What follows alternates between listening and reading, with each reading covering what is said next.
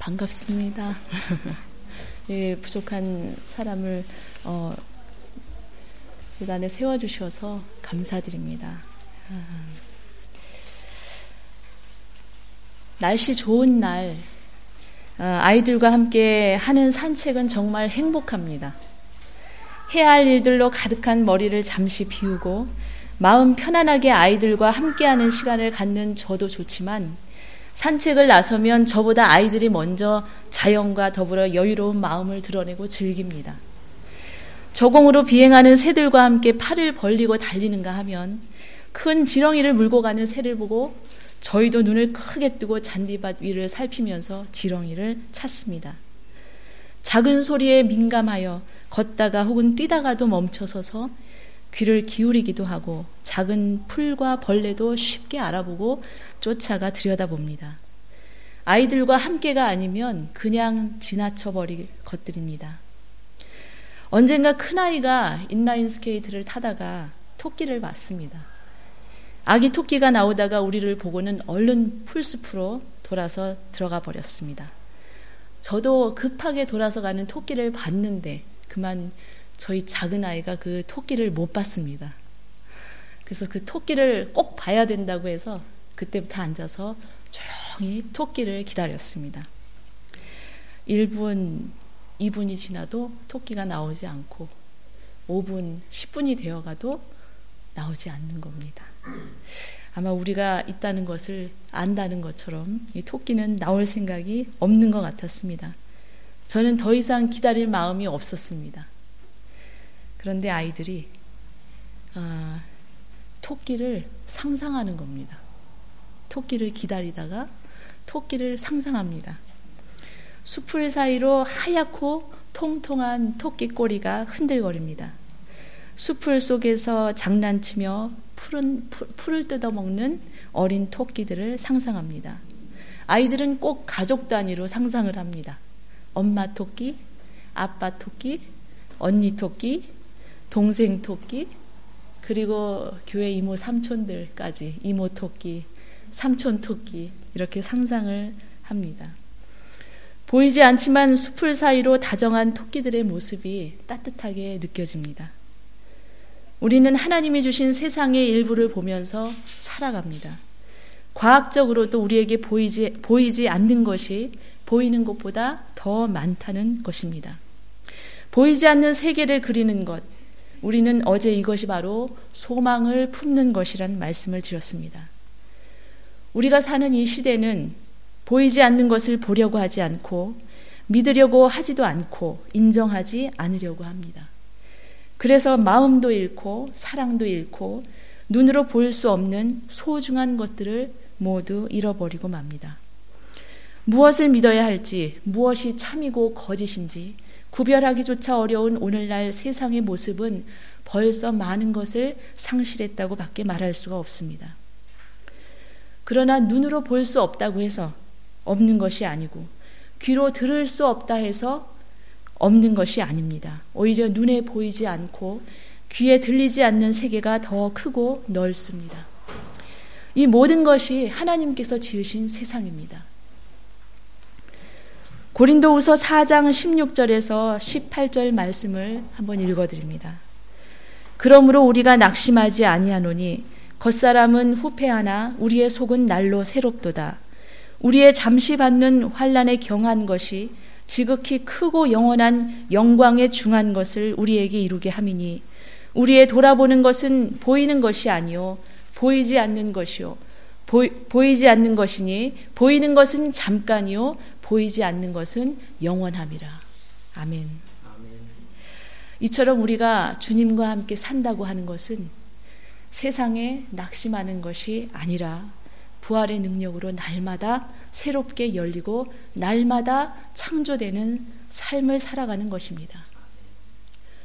교우 여러분, 사랑의 일이 그렇습니다. 보이지 않는 마음을 헤아려 서로를 새롭게 이해하고 배려하는 일들이 그것이 사랑의 일이 아니던가요? 오늘 함께 봉독하신 성경 말씀 로마서 12장은 제가 개인적으로도 무척 좋아하는 말씀입니다. 그리고 저희 세범교회가 지향하는 공동체적인 이상이기도 합니다. 첫 구절의 말씀을 봅니다. 함께 봉독할까요? 구절 말씀입니다. 사랑엔 거짓이 없나니 악을 미워하고 선에 속하라. 교회가 신앙 공동체로 모이지만 갈등과 다툼이 아주 없는 것은 아닙니다. 교회의 규모가, 규모가 크고 작음에 상관없이 작은 오해로부터 시작해서 미움이 자라 공동체의 문제가 될 때도 있습니다. 그러나 오늘 우리에게 주시는 말씀은 우리가 진정 미워해야 할 것이 사람이 아닌 악 그 자체임을 말해주고 있습니다. 우리 안에 미움이 싹트고 있다면 그 악한 생각이 시작된 곳에서 기도하며 우리는 사랑을 회복해야 합니다. 구절 이후로 이어지는 구절들은 이러한 사랑의 관계와 서로에 대한 태도를 구체적으로 권고하고 있습니다. 10절부터 18절의 말씀을 함께 교독하시겠습니다. 형제를 사랑하여 서로 우애하고 존경하기를 서로 먼저 하며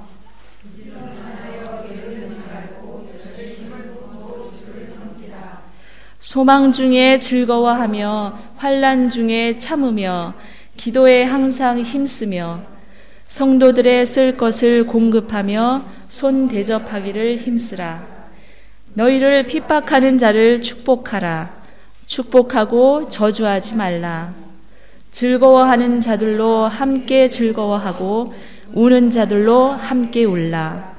서로 마음을 같이 하며 높은 데 마음을 두지 말고 도리어 낮은 데 처하며 스스로 지혜 있는 채 말라. 아무에게도 악으로 악을 갚지 말고 모든 사람 앞에서 선한 일을 도모하라. 할 수 있거든 너희로서는 모든 사람과 더불어 평화하라. 아멘. 나보다 남을 낮게 여기라는 것이 예수님의 말씀인데 우리는 나를 최고로 내 자식만은 최고로 세우는 사회 환경 속에서 살아갑니다.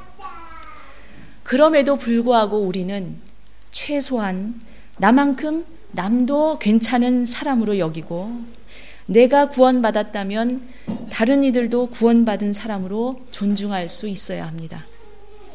하나님 앞에서 우리는 모두 똑같이 귀중한 자녀입니다. 어른이든 어린아이든 여자든 남자든 피부색이 다르든 언어가 다르든 문화가 다르든 우리는 모두 하나님께 똑같이 귀중한 자녀이고 믿음의 많고 적음 또한 하나님 앞에서는 별 차이 없는 연약한 한 인간에 불과하기 때문입니다. 교우 여러분, 사랑의 마음을 배워야 합니다. 주의 말씀으로 배우고 익혀야 합니다. 마지막 18절에서는 사도 바울이 기록하기를 할 수 있거든 모든 사람과 평화롭게 지낼 것을 말하고 있습니다. 사랑으로 도모하는 일은 그저 당연히 되어지는 일이 아니라 사랑으로 극복할 수 있도록 노력이 필요합니다. 이 모든 일이 사랑으로 되어지는 놀라운 역사는 오직 주님의 십자가로 통할 때 가능합니다. 제가 한번 교회 학교 아이들에게 아, 예수님께서 달리신 십자가의 그림을 보여주면서 예수님이 왜 십자가를 지셨는지 이야기를 하고 그리고 아이들에게 물었습니다. 너희들 이 그림을 보고 무슨 생각이 들었니? 그랬더니 아이들이 하나같이 모두 같은 말을 했습니다. 미안해요. 예수님께 미안해요. 유감스럽게도 어른들에게선 미안한 감정보다 죄송한 마음보다는 예수님이시니까 당연히 감당하셨던 고난이고 감당하실 수 있었던 십자가로 이야기되었습니다. 그러나 예수님의 고통은 눈물이 피로 흘렀던 주님의 기도 속에서 또 십자가 위에서 홀로 부르짖으신 외침 속에서 그 길이 얼마나 괴롭고 힘든 길이었는지를 우리는 잘 알 수 있습니다. 그리고 이 십자가가 나를 사랑하심으로 친히 생명을 다하신 희생이었음을 기억할 때에 우리는 사람을 두고 특히 믿음의 가족, 가족을 두고 사랑의 일을 도모하지 않을 수가 없는 것입니다. 히브리서 13장 16절의 말씀을 제가 한번 읽어 드립니다. 오직 선을 행함과 서로 나누어 주기를 잊지 말라. 이 같은 제사는 하나님이 기뻐하시느니라. 아멘. 사랑하는 교우 여러분, 오늘 우리의 예배도 이처럼 예수님으로 말미암아 서로를 사랑함으로 드려지는 하나님의 기뻐하시는 예배가 되기를 진심으로 소원합니다. 아멘. 이야기를 하나 들려드릴게요. 아, 어느 마을에 진귀한 나무 한 그루가 있었습니다. 그 나무는 허허벌판 가운데 홀로 서 있었습니다. 얼마나 오래되었는지 나무의 크기는 엄청 큰데 그 마을에서는 그 나무의 역사를 아는 사람이 한 사람도 없습니다. 그 나무에는 항상 좋은 열매가 열립니다. 보기에도 정말 먹음직스럽고 맛있어 보이고 정말 큰 열매들이 열립니다. 하지만 아무도 그 열매를 따먹지를 않아요. 왜냐하면 전설처럼 전해 내려오는 이야기가 있는데 그 나무 열매의 절반은 독이 들었고 절반은 독이 들지 않았다는 겁니다. 그 나무의 역사를 아는 사람이 없기 때문에 도대체 어느 쪽에 있는 열매가 독이 들었는지 알 길이 없습니다. 그래서 아무도 그 나무 열매에 손을 대지를 않습니다. 그러다가 이 마을에 기근이 들었습니다. 사람들이 먹을 것이 없어서 굶어갑니다. 사람들은 한 사람, 두 사람씩 이 나무 아래로 모여듭니다. 나무 안에 아래 모여들었지만 나무를 따지 나무 열매를 따지 못하고 다들 열매만 바라보고 있습니다. 잘못 먹으면 큰일 나잖아요. 그런데 어떤 한 남자가 그 나무 아래로 가까이 가더니 오른쪽에 있는 나무 열매를 하나 뚝 따서 먹었습니다. 그 남자에게는 그럴 만한 이유가 있었습니다. 하나밖에 없는 아들이 지금 무엇이라도 먹지 않으면 죽게 생겼습니다. 그래서 이 아버지는 가서 나무 열매를 따서 먹었던 것입니다. 괜찮으면 아들을 먹이기 위해서. 괜찮지 않으면 반대쪽에 있는 것을 먹이면 되니까. 어떻게 되었을까요?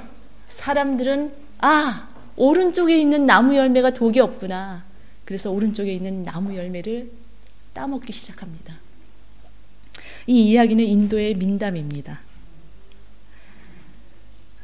그런데 신기한 것은 이 나무 열매를 따먹으면 거기에 나무 열매가 금방 또 새롭게 열립니다.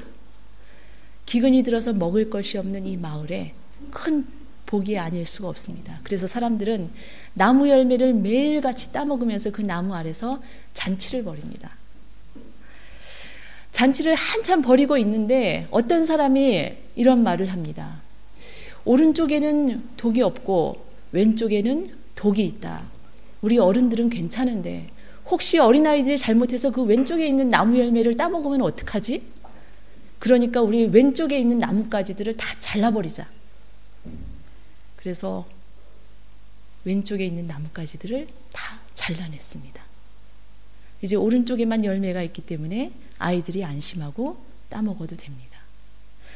그런데 그 다음날 아침에 사람들이 나무 열매를 따먹기 위해서 나무로 모여들었을 때 사람들은 무척 충격에 휩싸입니다.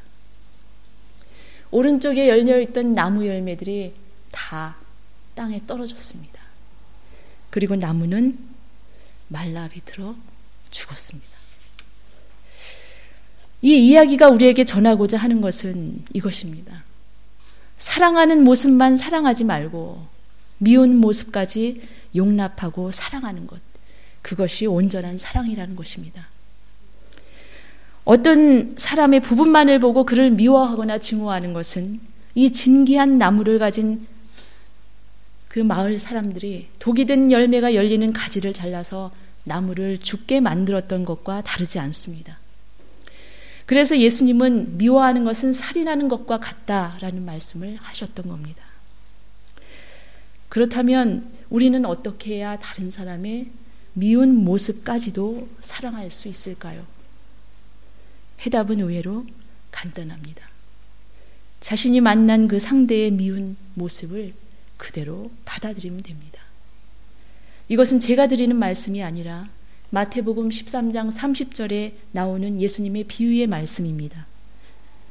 밭에서 자라는 잡초를 뽑으려다가 곡식까지 다칠 수 있다는 것이죠. 예수님은 이렇게 잡초와 곡식을 함께 두고 사랑스러운 모습과 미운 모습을 함께 품으시고 우리를 그렇게 사랑하셨던 겁니다.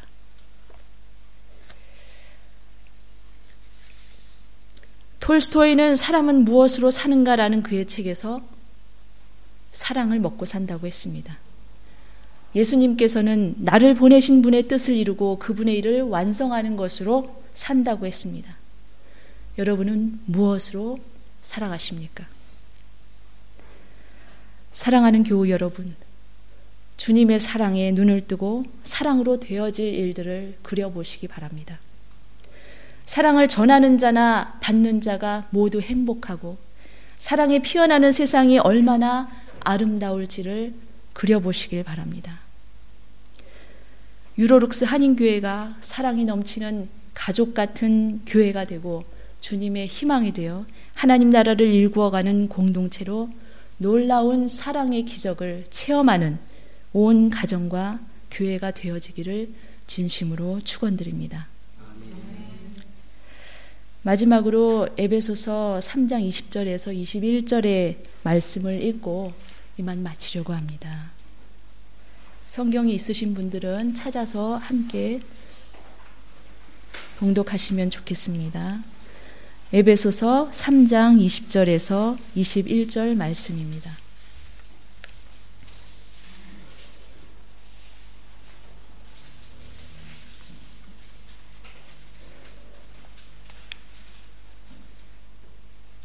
공독합니다.